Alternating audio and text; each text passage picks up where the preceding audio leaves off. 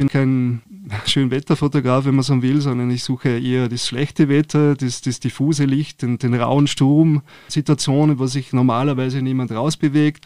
Oder es sind eben Orte, wo man normalerweise nicht freiwillig hinreist. Das erzählt Fotograf Gregor Seiler. Er ist mit seiner Kamera an den Rändern der Zivilisation unterwegs. Dort, wo sonst keiner hinschaut. Hallo und herzlich willkommen zu einer neuen Folge von Das K, dem Tiroler Podcast für Kunst und Kultur.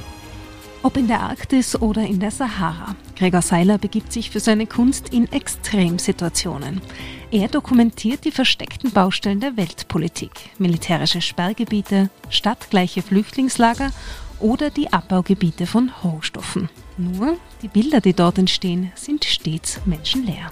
Im Podcast erzählt er uns, wie er in brenzligen Situationen einen kühlen Kopf bewahrt, warum eine alte Plattenkamera bei minus 55 Grad die beste Wahl ist und was eine gewisse Tiroler Sturheit mit seinem Erfolg zu tun hat.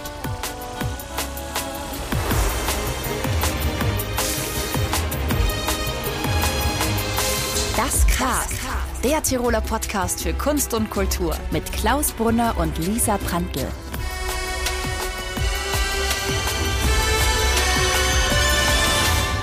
Hallo und herzlich willkommen, Gregor Seiler. Vielen Dank, dass du dir die Zeit nimmst für uns. Besonders, weil du ja sehr beschäftigt bist momentan. Vor wenigen Tagen hat im Kunsthaus Wien eine große Ausstellung zu deinem Schaffen eröffnet. Der Standard schreibt zum Beispiel, das Kunsthaus widmet Gregor Seiler, diesem Grenzgänger der heimischen Fotografie, eine höchst sehenswerte Mid-Career-Retroperspektive. Wie geht's dir dabei, wenn du sowas liest? Es steckt sehr, sehr viel Arbeit hinter dieser Ausstellung und überhaupt natürlich auch in den ganzen fotografischen äh, Realisierungsprozessen in den letzten 20 Jahren. Und wenn das so dann zusammengefasst wird und so auch von der, von der Gesellschaft dann zurückgegeben wird, dann äh, gibt es ähm, entsprechend wahnsinnig viel Energie, auch weiterzumachen und an diesen gesellschaftsrelevanten Themen zu arbeiten. Du bist jetzt Anfang 40. Bist du deiner Meinung nach in der Mitte deines Schaffens? Ja, hoffentlich nicht. Der Titel deiner Personale ist Unseen Places, damit man sich es vielleicht vorstellen kann. Es gibt Bilder von dir, da sieht man Versorgungsschachte einer Universität, wo man eigentlich nicht weiß, dass es da 3000 Meter lange Gänge gibt mit Rohren und Schaltkästen. Da sieht man eine U-Boot-Andockstation, die man natürlich nie sehen würde. Wie hat sich für dich dieser Fokus auf Orte entwickelt, die abgeschottet sind oder verlassen worden sind oder irgendwie einfach unsichtbar sind für die breite Gesellschaft? Naja, dieses Interesse zeigt sich eigentlich schon relativ früh in meiner Arbeit und ich habe dieses Interesse an dem Unbekannten, an dem vielleicht Unsichtbaren immer intensiver betrieben. Es hat mich dann immer, immer weiter in die Welt rausgebracht. Die Projekte sind immer umfangreicher geworden, immer, immer schwieriger auch von der Umsetzung her. Und äh, ich sehe einfach ähm, eine, eine spannende Möglichkeit, mich einerseits zu positionieren am Markt, hauptsächlich jedoch für Außenstehende einen Zugang zu schaffen zu diesen ansonsten verbogenen Orten. Es sind Themenfelder, die ähm, vielleicht weit weg von unseren ähm, Lebensorten sich befinden und uns dennoch aber direkt, manchmal auch indirekt beeinflussen. Und äh, eben diesen Diskurs zu schaffen, ist eigentlich die, die Hauptaufgabe, so wie ich sie sehe, für mich als Fotograf bzw. Künstler. Also es ist zum einen schon irgendwie eine Künstleridentität, die du da immer weiter geschärft hast, indem du immer in eine gleiche Richtung gegangen bist, aber die ist ja auch irgendwie angetrieben von einem irren Entdeckergeist, muss ich mir vorstellen. Weil wenn du immer an Orte gehst, wo sonst niemand ist, ist ja immer ein gewisser Nervenkitzel dabei, diesen Ort überhaupt mal erst zu entdecken, zu finden, da dann vielleicht der Erste zu sein, der diese Bilder macht. Ist das etwas, was du sagst, das ist einfach auch in deiner Persönlichkeit? Eine gewisse Abenteuerlust muss dabei sein, sonst äh, ein gewisses Grundinteresse auch an der Welt und am Entdecken unbekannter Gebiete sind eigentlich Grundvoraussetzungen für solche Projekte. Das reizt mich natürlich schon. Ich bin auch kein Schönwetterfotograf, wenn man so will, sondern ich suche eher das schlechte Wetter, das, das diffuse Licht, den, den rauen Sturm, das Licht des Sturms alle diese Facetten eben führen dann zu Bildatmosphären, die, die ungewohnt sind, die, die spannend sind. Es sind dann Situationen, wo sich normalerweise niemand rausbewegt. Oder es sind eben Orte, wo man normalerweise nicht freiwillig hinreist. Und, und, und diese, diese Orte auch zu finden, zu, zu bearbeiten, die, die Aspekte herauszuarbeiten, um überzeugende Porträts äh, äh zu erstellen, ist mir wichtig und finde ich wahnsinnig spannend. Mhm. Aber wie findest du diese Orte? Viele dieser Gebiete sind Sperrgebiete, militärische Sperrgebiete oder auch Sperrgebiete, die seitens ähm, diverser Konzerne ähm, geschaffen wurden. Und das heißt, diese, diese Zutrittsgenehmigungen und auch die Fotogenehmigungen äh, zu organisieren, ist sehr, sehr mühsam und aufwendig. Sehr oft enden diese Herangehensweisen in Sackgassen, also man ist schon oft geplagt auch von, von Zweifel. Ähm, ohne wirklich konsequenten Tun ist es weitgehend unmöglich, solche Projekte auch durchzuziehen. Man sich vorstellen, man hängt jahrelang an einem Thema, arbeitet jahrelang an einem Thema und je länger man daran arbeitet, desto höher wird natürlich auch der Druck, die Sorge, ob jemand anders vielleicht auf diesem Planeten an was Ähnlichem arbeitet und äh, eventuell vorher mit so einem Projekt dann rausgeht. Und mir ist sehr, sehr abhängig von, äh, ja, von den jeweiligen politischen Situationen in den Ländern. Also das, das habe ich immer wieder festgestellt, je nachdem, ähm, äh, welche, welche Richtung quasi dominanter ist, desto schwieriger oder eben leichter ist das Ganze möglich. Das heißt aber, der, der Drang, einem Thema nachzugehen oder diesen Auftrag, den du spürst, Dinge aufzuzeigen, die in der Gesellschaft nicht gesehen oder übersehen werden, ist so groß, dass du dich immer wieder für diese Expeditionen überwindest, dich immer wieder an ein neues Thema wagst. Wie ist da der Prozess in dir? Fangt es mit einer Idee, mit mit einem Artikel, den du liest, an, in dir zu brodeln und dann klingt es ja fast ein bisschen so, als wäre die Neugier immer noch so groß, dass du immer noch ein Stückchen weiter gehst, um wirklich an den Kern der Dinge zu kommen. Ja, so ist in etwa der, der Ablauf, das ist richtig. Ähm, es gibt irgendwo eine Idee, teilweise ist diese Idee sehr, sehr vage, ist vielleicht eine vage Begrifflichkeit und mir am Anfang nicht einmal selbst möglich, das genau zu definieren. Also das Ganze muss reifen. Es gibt dann so einen Ideenpool, wo dann auch äh, grob ein- oder aussortiert wird. Und oft braucht es Jahre, bis es dann mir möglich ist, das wirklich zusammenzubringen, zu fassen und äh, auch, auch zu konzipieren. Und äh, diese Ebene dann, diese inhaltliche Ebene, bringt mich dann zu den konkreten Orten, die stark genug sind, eben diesen Inhalt zu transportieren. So ist normalerweise der Ablauf. Der innere Motor ist schon jener eben, äh, diese Aussagen treffen zu müssen. Woher der Motor kommt, ja, es ist ein Charakterzug, ein Wesenszug, würde ich mal meinen. Und gleichzeitig aber ist es auch dieser, dieser Ansatz, der mir selber dann eine gewisse Befriedigung verschafft, also das Gefühl gibt, dass man, dass man was Sinnvolles auch umsetzt. Mich würde interessieren, das Thema Druck. Also du machst auf mich den Eindruck wie jemand, der einfach gut mit Druck umgehen kann, in diesen ganz schwierigen Situationen, wenn du jetzt plötzlich Polizei, Geheimdienst, wer immer da steht. Also vielleicht kannst du uns kurz erklären, wie schaffst du es, dass du einfach cool bleibst auch in solchen Momenten? Naja, es ist in gewisser Weise ist es, es ist zu lernen, zu erlernen, mit diesem Druck umzugehen. Die schwierigsten Situationen, muss ich sagen, werden wir wahrscheinlich immer beschäftigen, äh, nur weil man eben äh, die, die Schwierigkeiten äh, des jeweiligen Aufnahmeumfelds auf den Bildern selber nicht sieht heißt es nicht, dass die Aufnahmebedingungen einfach waren. Also sehr oft eben wirklich nur unter militärischer Präsenz äh, ähm, zu realisieren gewesen, beziehungsweise äh, war man auch dieser Willkür des Militärs in, äh, gerade in Konfliktzonen ausgesetzt oder auch der Exekutive.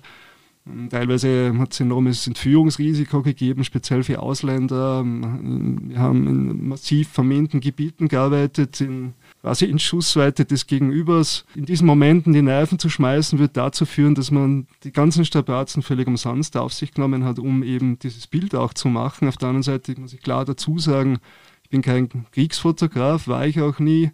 Äh, würde auch nie dieses Risiko eingehen, äh, wirklich alles für ein Bild zu geben. Dennoch habe ich mich immer wieder in solchen Situationen äh, selber wiedergefunden. Den Preis, den habe ich dann später eigentlich äh, zeitversetzt bezahlt, wo das Ganze dann wirklich äh, zu arbeiten angefangen hat, wo dann dieser direkte Druck der Aufnahmesituation weg war, erst Wochen später dann. Und ich habe einen sehr hohen Preis auch bezahlt dafür und äh, mittlerweile eben Werkzeuge für mich selber erlernt, mit diesem Druck umzugehen. Was eine Möglichkeit ist, äh, gewisse Risiken zu reduzieren, ist ganz klar, dass man sich an die Bedingungen hält, an die Kriterien hält, die vorgegeben sind auch was beispielsweise die Zensur betrifft. Meistens, muss man dazu sagen, kann man sich ohnehin nicht frei bewegen. Also man ist dann gerade in den Speigebieten oder auch in Konfliktzonen der bewaffneter Bewachung. Und jede Nation ähm, agiert anders, jede Mentalität agiert anders. Das dauert, bis man da ähm, den Durchblick dann hat, wo man einerseits diese Kriterien quasi akzeptiert und andererseits den notwendigen Druck ausübt, dass man doch zu, zu seinem fotografischen Ziel kommt. Neben deiner fachlichen Expertise als Fotograf, die eben dann die Bilder, die wir am Ende sehen, möglich macht, investierst du da, glaube ich, ja sehr, sehr viel Zeit in die Recherche dieser Projekte eben, damit du erstmal weißt, wo dich die Reise hinführt. Und dein letztes Projekt, The Polar Silk Road, hat dich ja in die Arktis geführt. Warum müssen die Menschen wissen, was im Moment in der Arktis passiert? Ich meine, es gibt ein gewisses vages Grundwissen in der Gesellschaft über die Arktis, endet aber meistens damit, da schmilzt irgendwo Eis. Ich wollte nie ein Projekt machen über den Klimawandel, oder man muss eigentlich sagen über die Klimaerhitzung als solche. Dennoch wollte ich mich mit äh, den Polen mal grundsätzlich beiden auseinandersetzen. Ich mich dann für die Arktis entschieden, weil einfach mehr menschliche Spuren zu finden sind und die Geschichte des Nordpols eine längere ist, eine menschliche, und es dort einfach äh, rasend schnell geht mit dieser Abschmelzung. Der Titel kommt eigentlich aus China. China als Nicht-Anrainerstaat hat 2018 in dem Arctic White Paper erstmals die polare Seidenstraße erwähnt und das definiert Chinas Arktispolitik für die nächsten Jahrzehnte. China und nicht nur China geht davon aus, dass bis spätestens 2050 diese direkte Nordpolroute, diese Transpolar Route, äh, ganzjährig ohne Eisbrecher, also eis, weitgehend eisfrei befahrbar ist. Die ist viel kürzer wie die aktuelle Suezkanalroute das heißt kostensparend, zeitsparend. Würde jedoch das Eis nicht abschmelzen, äh, würden diese neuen Seewege nicht entstehen. Es würden auch keine neuen Rohstoffquellen zugänglich sein. Äh, nach wie vor wird über fossile Brennstoffe gesprochen, es ist, es ist irre. Oder eben auch seltene Erden. Es würde auch nicht zu diesen äh, neuen Disputen und territorialen Streitigkeiten zwischen den Anrainerstaaten, den arktischen Anrainerstaaten um das nach wie vor ungeklärte Gebiet direkt um den Nordpol gehen oder entstehen. Und infolgedessen wird es nicht zu einer militärischen Aufrüstung kommen. Also diese ganzen Entwicklungsprozesse sind ganz klar von dieser Klimaerhitzung abhängig. Auch wenn die Leute traurigerweise mittlerweile, und das ist mein Eindruck, abgestumpft sind von dieser Klimadiskussion, betrifft sie uns unmittelbar. Wir sehen immer mehr, von Jahr zu Jahr mehr, wie es uns direkt auch hier, hier betrifft. Und auch wenn das jetzt weit weg in der Arktis stattfindet, betrifft es uns direkt hier, weil die Auswirkungen auch hier zu spüren sind.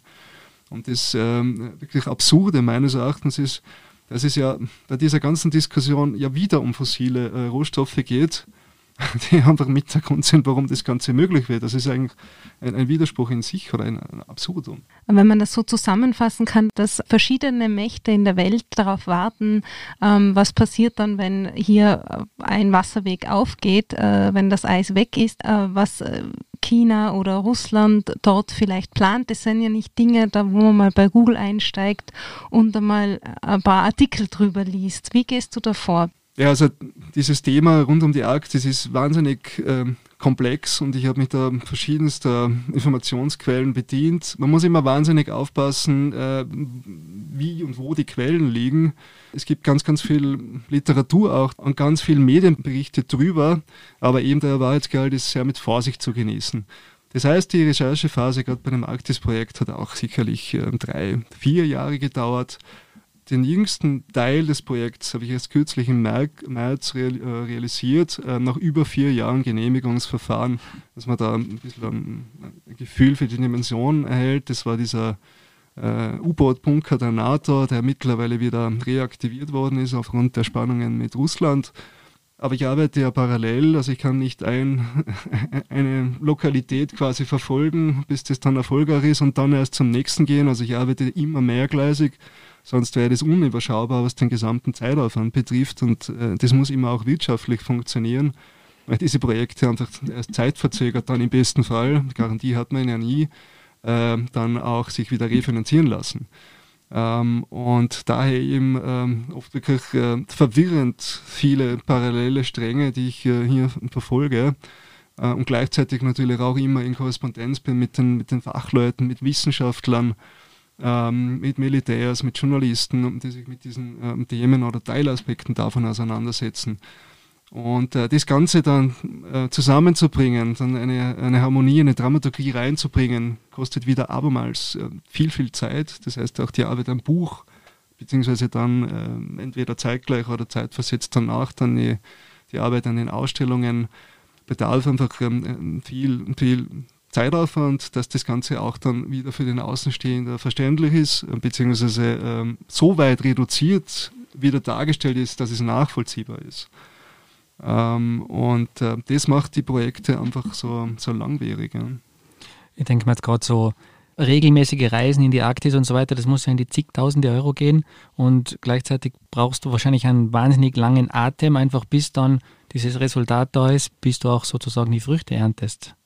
Ja, die Investitionen im Vorfeld sind schon enorm, gerade in so exponierten äh, Orten und Reisen an so exponierte Orte wie jetzt ähm, eben die arktischen Regionen. Und ich muss dazu sagen, das ist alles eigenfinanziert. Später dann, wenn es äh, um das Buch dann geht oder eben um die Ausstellungsproduktion geht, sind die Eigenmittel erschöpft. Also da bin ich dann absolut angewiesen auf die öffentliche Hand oder an die jeweilige Institution, die das Ganze dann erstmals ausstellt. Ähm, das wäre für eine Person dann einfach äh, unmöglich äh, komplett zu finanzieren. Und ja, es ist natürlich ein enormer Zeitaufwand. Äh, Gerade in der Arktis kann man sich nie auf seine Zeitpläne verlassen. Das Wetter ändert sich wahnsinnig schnell und äh, wenn das Flugzeug am Boden liegen bleibt, bleibt es liegen und man weiß nicht wie lange. Das heißt, die ganzen Folgeflüge dann entsprechend auch äh, verschoben oder gecancelt. Und ähm, das dauert dann, wie gesagt, dann wieder eine gewisse Zeit, bis das dann überhaupt erst einmal präsentationsreif ist und bis es dann sich wieder abermals zeitverzögert refinanzieren lässt. Also das sind insgesamt schon viele Jahre. Das ist natürlich von einem gewissen Risiko auch, ähm, finanziellen Risiko auch begleitet, aber mhm. das ist äh, Teil des Spiels. Ja. Mhm. Du hast jetzt schon ein paar Beispiele gegeben, was so Expeditionen in der Arktis herausfordernd machen. Jeder weiß, in der Arktis ist es kalt, aber du hast dort Bilder gemacht bei minus 55 Grad. Wie ist es dir denn da gegangen? Hält man sich da irgendwie noch warm? Wie, wie war das Erlebnis? Naja, schon speziell. Es war jetzt nicht das erste Mal. Auch in Sibirien habe ich schon bei etwa minus 50 äh, gearbeitet. Man kann sich natürlich mit Polarkleidung, spezieller Polarkleidung bis zum gewissen Grad schützen. Ein Riesenvorteil bei diesen Temperaturen zu arbeiten ist auch meine mechanische Kamera, also ein analoges Großformat bzw. Mittelformat, eine Fachkamera. Das heißt, man, ist nicht abhängig von Akkus, die plötzlich leer gesaugt sind oder innerhalb von kürzester Zeit es friert zwar mit der Zeit dieses Schmierfett ein und man muss aufpassen, ähm, was das Filmmaterial betrifft, ab minus 50 ähm, beginnt es zu zerfallen oder zu zerbröseln. Man merkt es speziell bei den Rollfilmen, wenn man weiterspult, wie das, wie das Ganze dann äh, zu knirschen, zu knacksen beginnt. Also man hat durch diese Kombination ein relativ langes Zeitfenster draußen. Nur, man muss dazu sagen, es ist wahnsinnig schwer, schweres Equipment um die 30 Kilo. Ich bin meistens alleine, Einerseits, äh, weil ich die Genehmigungen in der Regel nur für eine Person erhalte, andererseits natürlich auch Kostengründe und drittens, ich genieße es schon sehr, auch mich äh, ganz alleine mit, mit der Umwelt, mit dem Licht, mit der Aufnahmesituation auf die jeweilige Geografie auch einzulassen, damit auseinanderzusetzen. Das Arbeiten mit dieser Kamera ist ein sehr, sehr langsames, statisches Arbeiten. Also ein Bild braucht Zeit, Dementsprechend selektiere ich auch schon, auch bei diesen Temperaturen schon im Vorfeld aus. Also ich begehe den Raum, definiere den Raum, entscheide, was, welche Aspekte dann eben wesentlich sind für, den, für diesen jeweiligen Ort. Ähm, aber natürlich ist das physisch schon sehr fordernd mit diesem Gepäck, bei dieser Luft. Man muss aufpassen, dass die Lungen nicht vereisen, man muss aufpassen, dass man keine Erfrierungen an den Extremitäten hart und gleichzeitig aber wahnsinnig anstrengend. Also man will sich die Gesichtsmaske da runterreißen, darf man aber nicht. Und äh, ja, also es ist schon ähm, eine große Herausforderung, man muss dann auch immer wieder reingehen zum, zum Auftauen, zum äh, Akklimatisieren. Gerade die Russen beispielsweise neigen aber in den Innenräumen extrem zu überheizen und oft einmal hat man drinnen über 30 Grad plus, draußen minus 50 und man wechselt mit der Polarkleidung hin und her das ist dann nach, nach zehn Stunden Arbeit schon äh, relativ, relativ ermüdend. Also es geht schon eine Substanz und man muss schon eine gewisse Grundkondition mitbringen, um das auch so durchzustehen und natürlich auch psychisch stabil sein, dass das geht. Äh, jedes Mal, wenn der arktische Ozean ein Geräusch von sich gibt, wenn man da drüber geht, und man aber weit und breit alleine ist, also abseits der Zivilisation, rechnen wir natürlich schon mit dem einen oder anderen Wildtier oder mit der einen oder anderen Bruchstelle im, im Eis. Also das ist schon, ähm, also schon sehr direkt, diese Auseinandersetzung mit, mit der Umwelt und mit dem Bild. Und diese Ruhe dann auch wiederum, obwohl eben die Begleitumstände sehr oft spektakulär sind, diese Ruhe zu suchen im Bild und auch dann zu übersetzen, umzusetzen, zu transportieren. Das ist eben einerseits auf der inhaltlichen Ebene, aber auch auf der ästhetischen Ebene ein, ein, ein sehr, sehr wichtiges Ziel für mich. Mhm. Ich habe auch gelesen, du machst dann wirklich nur ein Bild nach dieser genauen Überlegung, die du gerade beschrieben hast? In der Regel schon, ja, das ist richtig. Wenn jetzt natürlich ein, äh, während dem Strom eine massive Böe in die Kamera reinfährt während der Belichtung und klar ist, dass das Bild nicht sein kann, dann wiederhole ich es. Aber in der Regel bewusst ein Bild, also durch eine, eine sehr intensive technische Ausbildung im Rahmen des Studiums verhalten, also dieses, dieses punktgenaue Arbeiten, punktgenaue Belichten. Ähm, andererseits ist es ressourcenschonend. Ähm, ich habe natürlich nicht unbegrenzt Filmmaterial dabei. Ähm, auch wenn man Wechselzelt und so weiter mit hat, äh, was die Planfilme, also die 4-5 Inch oder die Großformatfilme betrifft, ist man einfach äh, von den Kassetten her limitiert. Und ich muss das gesamte Equipment möglichst leicht ähm, mit, mitnehmen, also so viel reduzieren wie möglich. Ähm, und andererseits äh, beeinflusst dieses, äh, dieses Wahrnehmen schon auch ganz klar das Bewusstsein, also die Aufmerksamkeit und das Bewusstsein wenn man weiß, wenn ein Fehler passiert, man kann es nicht wiederholen, es ist äh, dann unwiderruflich verloren, auch später, was den Prozess im Labor betrifft, was noch einmal ein ganz anderes Risiko ist und auch schon passiert ist, dass Totenmaterial dann verloren gegangen ist, was natürlich ein, ein Albtraum ist für, für einen Fotografen. Ja. Also Material aus dem Sperrgebiet verlieren es im Entwicklerpart vergessen wird, ähm, ist, ist natürlich ganz, ganz schlimm. Aber äh, man, man, muss mit allem rechnen. Mhm. Also deine Erzählungen, das hört sich alles so abenteuerlich an. Mir gehen gerade tausend Fragen durch den Kopf, die ich dir, die ich dir stellen will. du hast uns erzählt, du bist meistens oder in der Regel alleine unterwegs und genießt es irgendwie. Gleichzeitig frage ich mich, man ist dann halt wirklich da in dieser absoluten Einsamkeit, in dieser extremen Umgebung. Ähm, sind es schon auch Momente, wo das so ein bisschen ein Zwiespalt ist für dich dann? Auf jeden Fall, durchaus. Also es gibt, wenn man so tagelang äh, wirklich einsam ist, auch wenn man jetzt in meinen Bildern keine Menschen sieht, heißt das nicht, dass ich ein Menschenfeind bin. Im Gegenteil, kann einen die Eins Einsamkeit schon, schon einholen. Äh, oder wenn, wenn wirklich die, die rundherum die Wildnis harsch auf einen einprallt und, und sehr abweisend ist, dann, dann wäre es schon oft alleine auch für die, für die Psyche, für das Gemüt gut, ein zweites mitzuhaben, einfach um sich gegenseitig aufzubauen und nicht nur irgendwie den physischen Strapazen, sondern einfach sich ähm, gegenseitig zu motivieren. Diese Phasen gibt es schon, ja. aber die sind nie so stark gewesen, bisher zumindest, als dass man das irgendwie dann äh, abgebrochen hätte. Also da ist der Antrieb, das umzusetzen und der ganze Aufwand, der im Vorfeld schon passiert ist, äh, immer noch stärker. Und das hat bisher auch gut funktioniert. Auf deinen Bildern sind jetzt in den seltensten Fällen Menschen zu sehen. Natürlich sind, sagen wir, links und rechts und dahinter vom Bild in diesen Randzonen gibt es sehr wohl einfach Menschen. Wie sind denn für dich diese Begegnungen? Na, durchaus spannend, weil man einfach noch einmal über die dortigen über die dortige einheimische Bevölkerung einen anderen Zugang zu den jeweiligen Orten erhält. Man äh, hört Geschichten über die Orte, man hört natürlich auch Mythen, Legenden darüber, wo man auch den, den Wahrheitsgehalt dann durchaus immer wieder in Frage stellen muss. Aber man kann den Ort für sich anders besetzen. Meistens bekommt man äh, zusätzliches Wissen. Ja. Und es ist auch für mich stets wichtig, ähm, von den Leuten vor Ort äh, in Erfahrung zu bringen, wie man sich an einem Ort entsprechend verhält, richtig verhält. Einerseits vielleicht aus kulturellen Gründen und andererseits auch, wie man wie mit, mit, der, mit der Geografie umgeht, wie man mit Risiken der Wildnis umgeht beispielsweise oder wie man, wie man mit dem Wetter, mit den Wetterbedingungen umgeht. Und ähm, ja, als Alpenbewohner weiß man, ähm, wie notwendig dieses Wissen eigentlich ist in, in einem fremden Umfeld, ähm, um sich da möglichst sicher auch durchzubewegen. Und je exponierter diese Orte sind, desto mehr wächst man natürlich aneinander, weil äh, der Mensch sich dann doch sucht, um eine gewisse äh, ja, zivilisatorische Atmosphäre zu erreichen oder zu schaffen. Mhm, also umgekehrt denke ich mal, in irgendeiner Polarstation, die bekommen jetzt sicher auch nicht wahnsinnig viel Besuch. Ähm, freuen Sie die dann auch, wenn da neue Gesichter auftauchen? Das sind meistens sehr, sehr eingeschworene Teams äh, und am Anfang wird jeder Neuankömmling skeptisch betrachtet ähm, und man fühlt sich da, das war mein Eindruck, zumindest am Anfang nicht sonderlich wohl.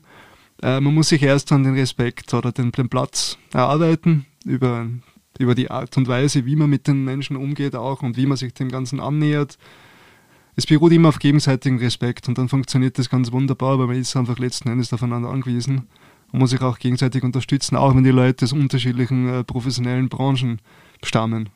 Du warst ja für ein Projekt auch in zahlreichen Ländern der Welt unterwegs, um Städte zu porträtieren, die offiziell keine Städte sind. Warum?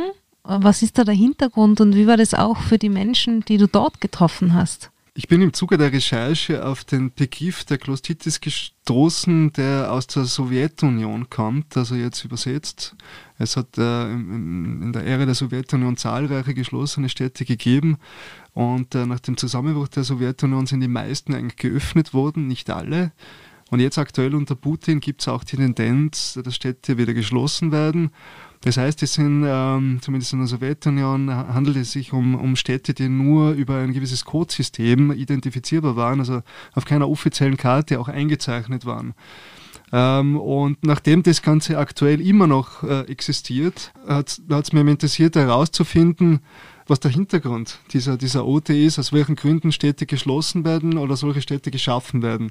Und das eben ausgehend von Russland, aber auch global, ob dieses Phänomen auch global existiert oder ein rein heutzutage russisches Phänomen ist. Ist es eben nicht. Und ähm, ich habe versucht, ein möglichst großes Spektrum auch aufzuzeigen, äh, was die Gründe dieser Entstehungsgeschichten äh, oder dieser Entstehung auch betrifft. Und mich hat auch interessiert, ob die jeweilige Klimazone die Architektur dieser Orte beeinflusst. Und ja, es gibt verschiedene Gründe. Vor allem aber ist es äh, der Rohstoffabbau, also es sind Rohstoffstädte, Gold, Kupfer, Diamanten. Ich habe in Russland, in Sibirien eben ähm, im, im Mirny gearbeitet. Das ist die ja, zweitgrößte Diamantenmine der Welt. Ähm, und am Rande dieser, dieses gigantischen Tagbaus hat sich eben diese Stadt entwickelt, schon äh, in, den, in den 40er Jahren, 1940er Jahren. Und äh, alleine Stadt im Kontext dieser Mine und diese Dimension ähm, ähm, schafft dann einmal eine Vorstellung, in welchen Dimensionen das wirklich dort abspielt und wie exponiert diese, diese Städte auch sind. Also es ist nur über die Luft zu erreichen, im Winter schon über zugfahrene Flüsse, aber ähm, in der Regel nur über die Luft äh, und das nur über die Konzern-Airline. Also der Konzern steuert alles. Dasselbe auch äh, auf der anderen Seite der Eide äh, in Chile, die größte Tagbaumine der Welt überhaupt, Kupfer und Gold, auch hermetisch abgeriegelte Stadt. Dann gibt es aber auch noch ähm, eben ganz andere Gründe, das sind äh, zum Beispiel ähm, diese Gated Communities. Ich habe ja ein Projekt über Städte gemacht, das heißt, eine Community wäre zu klein. Alle diese Orte müssen die Attribute einer herkömmlichen Stadt auch äh, mit sich bringen. Und deswegen habe ich mich äh, für, für No Delta entschieden. Das ist die größte Gated New Town, also die größere Stufe quasi einer, einer Gated Community Lateinamerikas, geschaffen für 100.000 Menschen. Aktuell äh, meines Wissens 30.000 Einwohner, also die haben eigene Universitäten, Shopping Malls, äh, Schulsystemen, können eigentlich autark neben der anderen Gesellschaft funktionieren. Und da begeben sich dann Leute, äh, Reiche, die sich leisten können, eben äh, freiwillig hinter, hinter Zäune und Mauern, um eben eine gewisse Kulisse von Sicherheit äh, zu, zu konsumieren. Ein ganz ein anderer Grund ist auch ein politischer Grund, sicherlich eine der schwierigsten Reisen für dieses Projekt, äh, Westsahara. Dieser, dieser Konflikt äh, zwischen Marokko und Westsahara schwelt seit Jahrzehnten und das war sehr, sehr schwierig, äh, zu diesen Flüchtlings, ursprünglich Flüchtlingslagern hinzukommen. Man muss also über Algerien, über eine Militärstadt in dieses militärische, riesen militärische Schweiggebiet einreisen bei Nacht und Nebel. Es darf nur eine Zivilmaschine landen mitten in der Nacht und man wird dann von irgendwelchen Jeeps äh, abgeholt und durch die Wüste gekarrt. Also sehr dubios. Und, äh, wirklich auch monatelange Genehmigungsverfahren. Man hat dann im Grunde letzten Endes einen Fresszettel in der Hand, einen handgeschriebenen, der dann quasi äh, den Zutritt verschafft.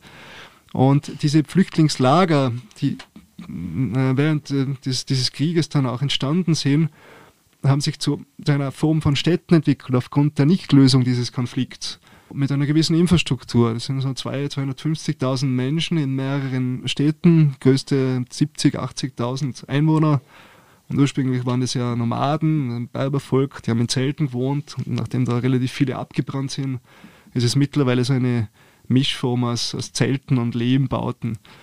Äh, aber von außen künstlich äh, muss es eben muss es am Leben erhalten werden. Also die sind da in den druckesten Teil der Sahara, nach Hamada, also wo es kein Wasser gibt. Und wenn die Wasser-LKWs dann ausbleiben, dann haben die ein Trinkwasserproblem. Also das ist schon etwas, was wir gar nicht können. Äh, uns auch passiert ist dann, mal zumindest ein Tag, was ist schon ein Tag, aber Man bekommt dann alle Vorstellungen, wenn kein Wasser mehr in absehbare Zeit dann geliefert wird. Also die, die Umstände dort sind, sind wirklich prekär, die hygienischen Umstände sind katastrophal. Äh, man könnte so ein Projekt auch natürlich klassisch bildjournalistisch äh, mit Schockbildern äh, realisieren, wäre durchaus möglich. Man könnte die ganzen Minenopfer zeigen und die, die Kinder mit den Fliegen in den Augen und, und wirklich schlimme Bilder. Ähm, trotzdem auch hier die Entscheidung, dieses ganze Thema möglichst ruhig anzugehen, ruhig zu übersetzen und den Inhalt dann eben auf den, die zweite Ebene des Bildes reinzupacken, weil sich Menschen oft sehr, sehr schnell abwenden von, von Schockbildern, von plakativen, spektakulären Bildern, weil sie relativ leicht zu lesen sind und das schnell abgearbeitet ist. Und dann kommt man erst wieder nicht in diesen Denkprozess, der mir eigentlich wichtig ist. Dementsprechend auch hier eben ganz, ganz äh, ruhige Bilder. Ähm, war aber zum Arbeiten für mich selber persönlich wahnsinnig schwierig, weil eben diese ständige Entführungsgefahr, ich habe es vorhin schon erwähnt, diese unzähligen Minen und natürlich auch die, die hygienischen Umstände, nicht nur für den Europäer, sondern auch für die Leute dort, wirklich eine Herausforderung. Die Lebensmittel, also ja, und man lebt ja wie, wie die Flüchtlinge dort dann, ist er dann auch angewiesen drauf. Natürlich die enorme Hitze, die Kälte in der Luft, das alles das im, im, im Kombi-Paket ist schon physisch und auch psychisch schon, schon belastend. Und diese permanente Willkür dazu noch, auch alleine dorthin zu kommen, ähm, man hat ständig die Waffen vom Gesicht. Also es ist schon, das ist schon viel insgesamt. Mm, und dann trotzdem die Ruhe zu bewahren, ruhige Bilder rauszubringen, ist schon, ist schon eine Herausforderung. Ähm, aber es ist möglich. Du hast es jetzt eh erwähnt im Prinzip, aber wenn ich jetzt deine Bände durchblättere, dann bleibe ich oft so ein bisschen zwiespältig zurück. Einerseits ist es total ästhetisch, andererseits ist es beklemmend. Ist das schon eigentlich das, was du auch bezweckst? Schon, ja, schon. Ähm, die ästhetische Oberfläche ist mir sehr, sehr wichtig. Also könnte ich, könnte ich nie außen vor lassen. Also ich bin zu sehr Ästhet, als dass das vernachlässigbar wäre.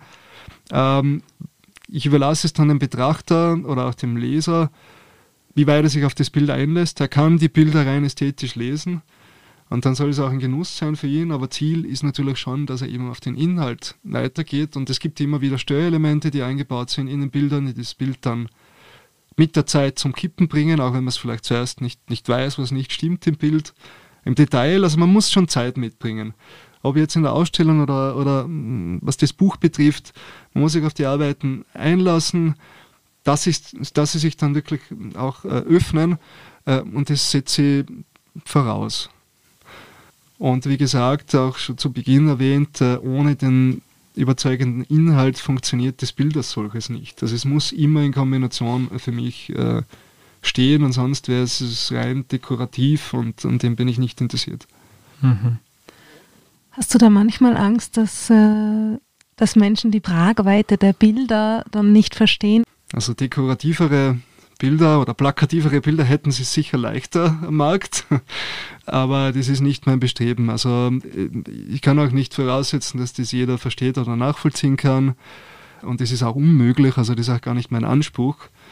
Und äh, mit dem muss man leben, also auch natürlich mit Kritik und äh, das ist völlig klar. Also da muss man professionell sein und auch stur sein und weiterarbeiten, weil es gibt immer diese oder jene Tendenz und machen mal so oder so. Aber da muss man schon ähm, sich selber auch treu bleiben, um diese Sicherheit einerseits auch zu erlangen mit der Zeit und dann auch gefestigt dann äh, das ähm, zum Diskurs stellen, das Ganze. Ja. Jetzt hast du 20 Jahre Erfahrung und ja schon viel erreicht und, und einen sehr klaren, bist einen sehr klaren Weg gegangen. Hast du für andere Künstlerinnen und Künstler oder nicht nur Künstler vielleicht, du sagst, sich selber treu bleiben, hast du da ähm, eine Strategie oder einen Tipp für jemanden, der auch so konsequent seinen Weg gehen möchte? ja, das ist schwer zu sagen, das ist alles sehr individuell, würde ich meinen, aber also konsequentes Arbeiten ist, denke ich, Grundvoraussetzung neben einem natürlich einer gewissen Befähigung, einem gewissen Talent. Was sehr, sehr wichtig ist, oder was ich als sehr wichtig empfinde, ist, dass man schon im Vorfeld genau recherchiert, wer was zu welchem Thema wie umgesetzt hat, äh, um sich auch nicht unwissentlich zu wiederholen. Und dann eben äh, konsequent dranbleiben, um auch das Authentische zu bewahren oder, oder entstehen zu lassen, einmal äh, zuerst. Und, und konsequent heißt oft auch Jahre und viele Täler durchschreiten äh, und eben nicht aufgeben.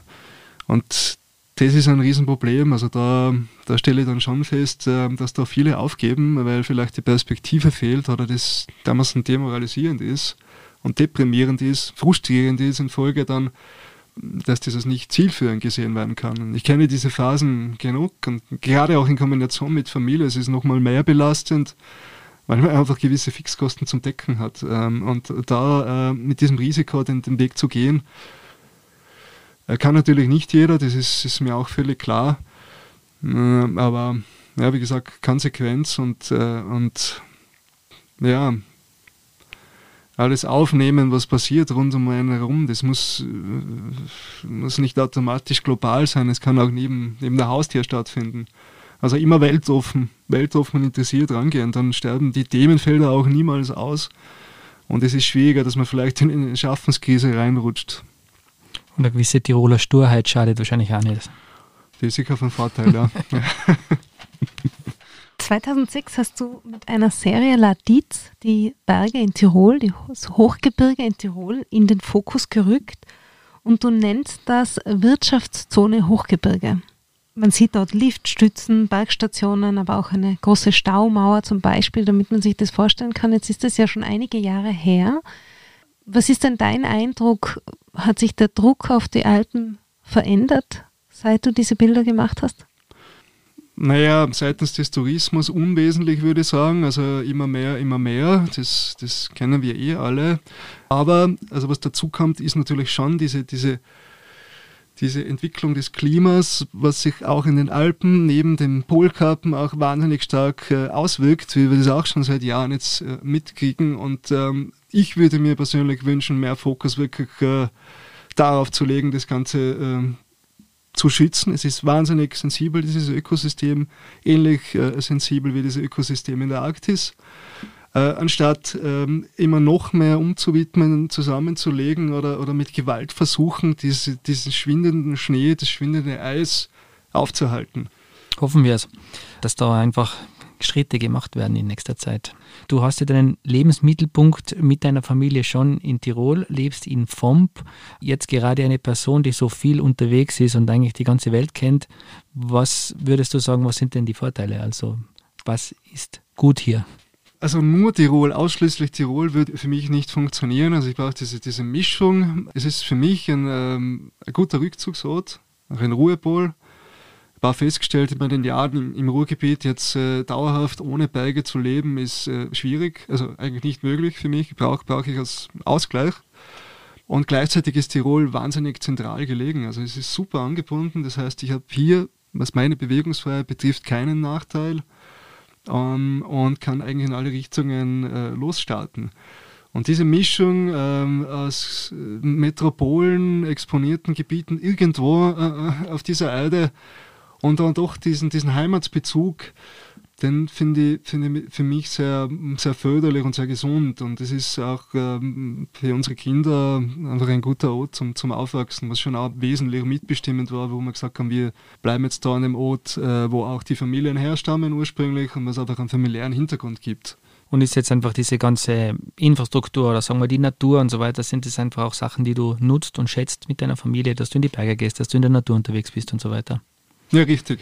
Genau, genau das, ja. Also das ähm, sind ganz wesentliche Aspekte, was ich jetzt an, oder Anforderungen, was ich an einen, einen Wohnort, an einen Lebensmittelpunkt stelle und das wird mir da schon geboten. Also ich bin in unmittelbarer, in unmittelbarer Nähe, dann ist, ist auch die Natur zu erreichen. Äh, man ist schnell am Berg, hat keine langen Anfahrtswege und äh, kann dann den Bergsport auch frühen, was ich schon regelmäßig mache. Andererseits, um auch für die Projekte fit zu bleiben und andererseits auch, um, um natürlich mental äh, stark zu bleiben. Und eben diese Kombination ist, ist wahnsinnig spannend. Mhm, aber für mich war das ganz wesentlich auch, das Land einmal zu verlassen. Einige Jahre ähm, ohne jetzt diese, diese Ausbildung, das Studium auch im Ruhrgebiet, ähm, wäre der Ansatz nicht derselbe, wie er jetzt ist. Garantiert. Mhm. Woher kommt das genau? Also hat das was mit dem Ruhrgebiet zu tun oder nur mit dem Hinausschauen über den Tellerrand? Ja, es ist immer wichtig, über den Tellerrand hinauszuschauen, aber fotografisch gesehen hat mich das Ruhrgebiet ähm, schon stark geprägt. Ähm, also alleine die, die, die deutsche Fotografie, die deutsche Schule stark geprägt, auch wenn ich jetzt kein, kein Becherschüler war direkt, sondern eben in Dortmund studiert habe, nicht in Düsseldorf hat mir natürlich auch die Becherschule mitgeprägt, also die, diese Herangehensweise an die Fotografie, die, die Arbeit mit der Fotografie, die Umsetzung, sehr konzeptlastige Umsetzung, das ist sicherlich auch Dortmund basierend der Projekte ähm, und das hat mich nachhaltig beeinflusst. Und das war ein, ein, spannendes Spektrum auch und Dichte an Museen und eine enorme visuelle Szene im Ruhrgebiet, einfach weil das, dieses Konglomerat an zusammengewachsenen Städten riesig ist was mir so Tirol nie bieten hätte können, auch Wien jetzt beispielsweise nicht. Deswegen war der, war der Schritt dahin zu gehen, wo halt auch die, die Schule oder die, die Uni auch angesiedelt ist, ähm, ähm, schon, schon ganz wesentlich für mich und hat mich auch nachhaltig geprägt. Aber eben die Kombination ist, ähm, bin dann nach einigen Jahren auch wieder gerne zurück und äh, ja, es ist nach wie vor jetzt hier mein Lebensmittelpunkt. Jetzt habe ich eine allerletzte Frage. Jetzt haben wir gehört, wie viel Konzept in jedem deiner Projekte steht, wie viel Vorbereitung, wie viel Zeit in jedem einzelnen Bild. Wenn du jetzt mit deiner Familie beim Wandern bist, ist es dann eine Überwindung, auch mal mit dem Smartphone einen Schnappschuss zu machen? Ja, viel fotografiere nicht, nein, das stimmt. Ja, und auch im Urlaub nicht wirklich. das macht dann meine Frau, ja. Na, mm, ganz selten. Ich fotografiere privat ganz, ganz wenig es muss auch nicht das, das, das, das klassische Gipfelfoto her oder so. Also die, diese Dinge haben dann irgendwann aufgehört. Ähm, aber also wenn man Bilder findet auf, mein, auf meinem äh, Mobiltelefon, dann, dann, dann sind es die Kinder, ja, das ist das schon. Also die müssen dann immer herhalten. Wollen zwar eh nicht, aber die müssen dann doch ab und an herhalten. Ja. Super, vielen herzlichen Dank für dieses sehr, sehr spannende Gespräch. Sehr gerne, danke für die Einladung. Und das war's schon wieder vom K. Wie hat euch diese Episode gefallen? Was wollt ihr von Gregor Seiler unbedingt noch wissen? Schreibt uns gerne über unsere Social Media Kanäle. Alle weiteren Folgen zum Nachhören gibt's wie immer unter www.tirol.at slash podcast. Vielen Dank fürs Zuhören und bis zum nächsten Mal.